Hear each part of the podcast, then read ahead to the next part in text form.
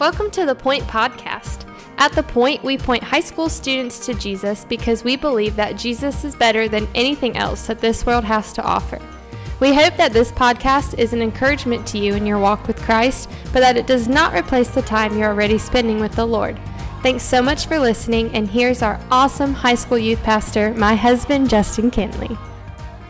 Hey, good afternoon, students. If you're watching this, man, it's so good uh, to be back with you today as we continue to walk through the Psalms. And uh, I just realized that I'm like all decked out in Hornets stuff, and that was not uh, planned. I mean, go Hornets, go Charlotte. But uh, but yeah, I guess this is my love for sports. and I missing sports? You can say to my dog here too. Uh, I guess my missing sports is just oozing out in my wardrobe choice right now. But uh, man, it's so good to, to see you on here again, and uh, man, hope that you're enjoying our walk through the Psalms. And uh, I, I, said this a couple Psalms ago. I said, you know, if you were, I think it was uh, Psalms 87. I said, you know, if you're not a reader, Psalm 87 is for you because it's short. Uh, and if you're not a reader, then Psalm 89 is not for you because Psalm 89 is about 52 verses long, which really, come on, it's not that long. I mean, it's like literally less than a full page or maybe a page and a half in your Bible, like nothing crazy. But uh, it's a longer psalm, so I'm not going to read uh, the whole thing. I want you to, on your own time, man, read Psalm uh, 89 and then maybe, maybe come back and listen to this and think about it. But I think this psalm is a good example of how it's important to read all of the Bible, right? And, and, not even all of the Bible, but but what I mean by that is like if you read one verse, okay, that's that's great that that one verse says something, but why don't you read the verses around it, and why don't you read the entirety of the chapter and and hopefully even the book that you find that one verse in? But because sometimes in the Bible there's a verse that like on its own is like, man, that's awesome, and that means this, and then if you read the entire verses around it, it's like, okay, that kind of contradicts what I thought the first verse meant. I'll never forget, I heard a guy preach a sermon on uh, the four soils that Jesus talks about, right? And I remember Jesus is talking about the kingdom of God as like a farmer who sows seed, you know, and the, some seed falls on a path, and some seed falls on fertile soil, some falls on rocks or thorns. And this guy interpreted all these things of what those things meant. Well, the problem with that is Jesus, like a paragraph later, the disciples asked Jesus what his uh, parable meant and what he meant by the soils, and Jesus explains what the soils meant.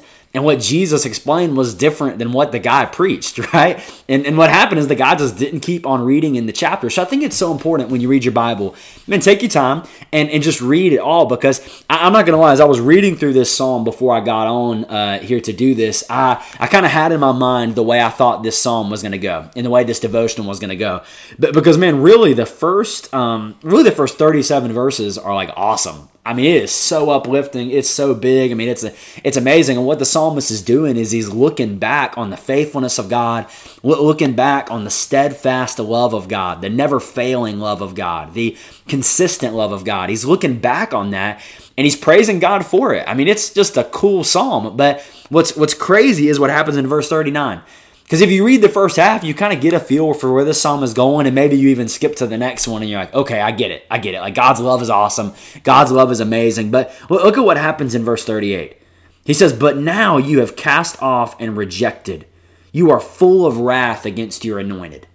It's like, okay, God, you were doing all this stuff in the past and you were for us and it was obvious and it was amazing. And God, we were seeing you do incredible things. But now it seems like you're not doing the same things you used to do, right? Now, God, in this current present state, it seems like you're not doing what you used to do. It reminds me of, um, I just got the chance to preach at the lift the last two weeks, but it reminds me of the book of Esther in Esther chapter 3, when on the 13th day of the first month, the people, the Jewish people, get a decree that on the 12th day, or the 13th day of the 12th month, all the Jews are going to die. And they get that on the 13th day of the first month. Well, on the 15th day of the first month, they're supposed to celebrate Passover, right? So they're looking back and they're celebrating how God brought the Israelites out of Egypt, but in their present, they're facing destruction. And the question that you kind of ask is what's it like to celebrate God's deliverance in your past while you're facing destruction in your present?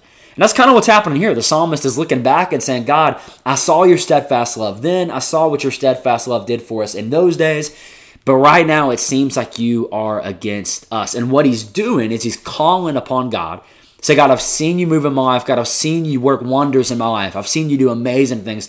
God, would you come and would you do it again in my life? It it really reminds me of the song that, that we sing often where you know we talk about seeing God doing it again, right? God, I've seen you do it in the past. I know you're able. Help me to have faith for the future because I will see you do it again. And I love how this psalm ends because because really he goes on for us 38 to 40 to 51 kind of talking about God, I need you to move. God, it doesn't seem like you're here, but look at how he ends this psalm in verse 52. He says, Blessed be the Lord forever. Amen and amen. It's almost like, God, I haven't seen you move yet, but I'm still going to bless you.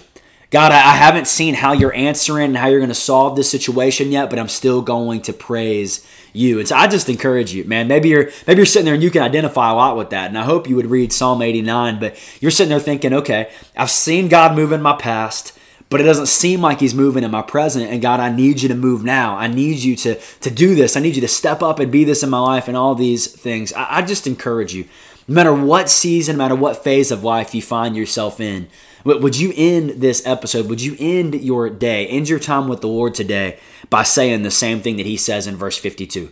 Man, bless the name of the Lord. Bless the Lord forever. Even if you haven't seen him move yet, bless him. If you're seeing him move right now and it's amazing, bless him. If it seems like he's silent, bless him. Wherever you're at in life, man, bless the Lord forever because we look back and see that he's so able, see that he's so faithful, so incredibly good to us. His steadfast love has endured forever.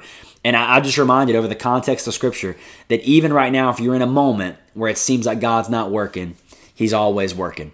He's always positioned for victory. He's always moving and he's doing something in your life. So where you are today, bless the Lord. All right, I love you. Hey, if you didn't catch our Motivational Monday video yesterday, go catch it. Um, go watch that on YouTube, and man, I hope you enjoy it. But we love you. Cannot wait to see you tomorrow night for Student Night Online. It's going to be so good, and uh, man, we miss you. Can't wait to see you again. Thanks so much for listening. The Point is a ministry of First Baptist Church Indian Trail for high school students. We offer life groups every Sunday morning at 8, 9:30, and 11 o'clock, and we meet on Wednesday nights at 6:15. For more information, you can go to our church's website at fbcit.org.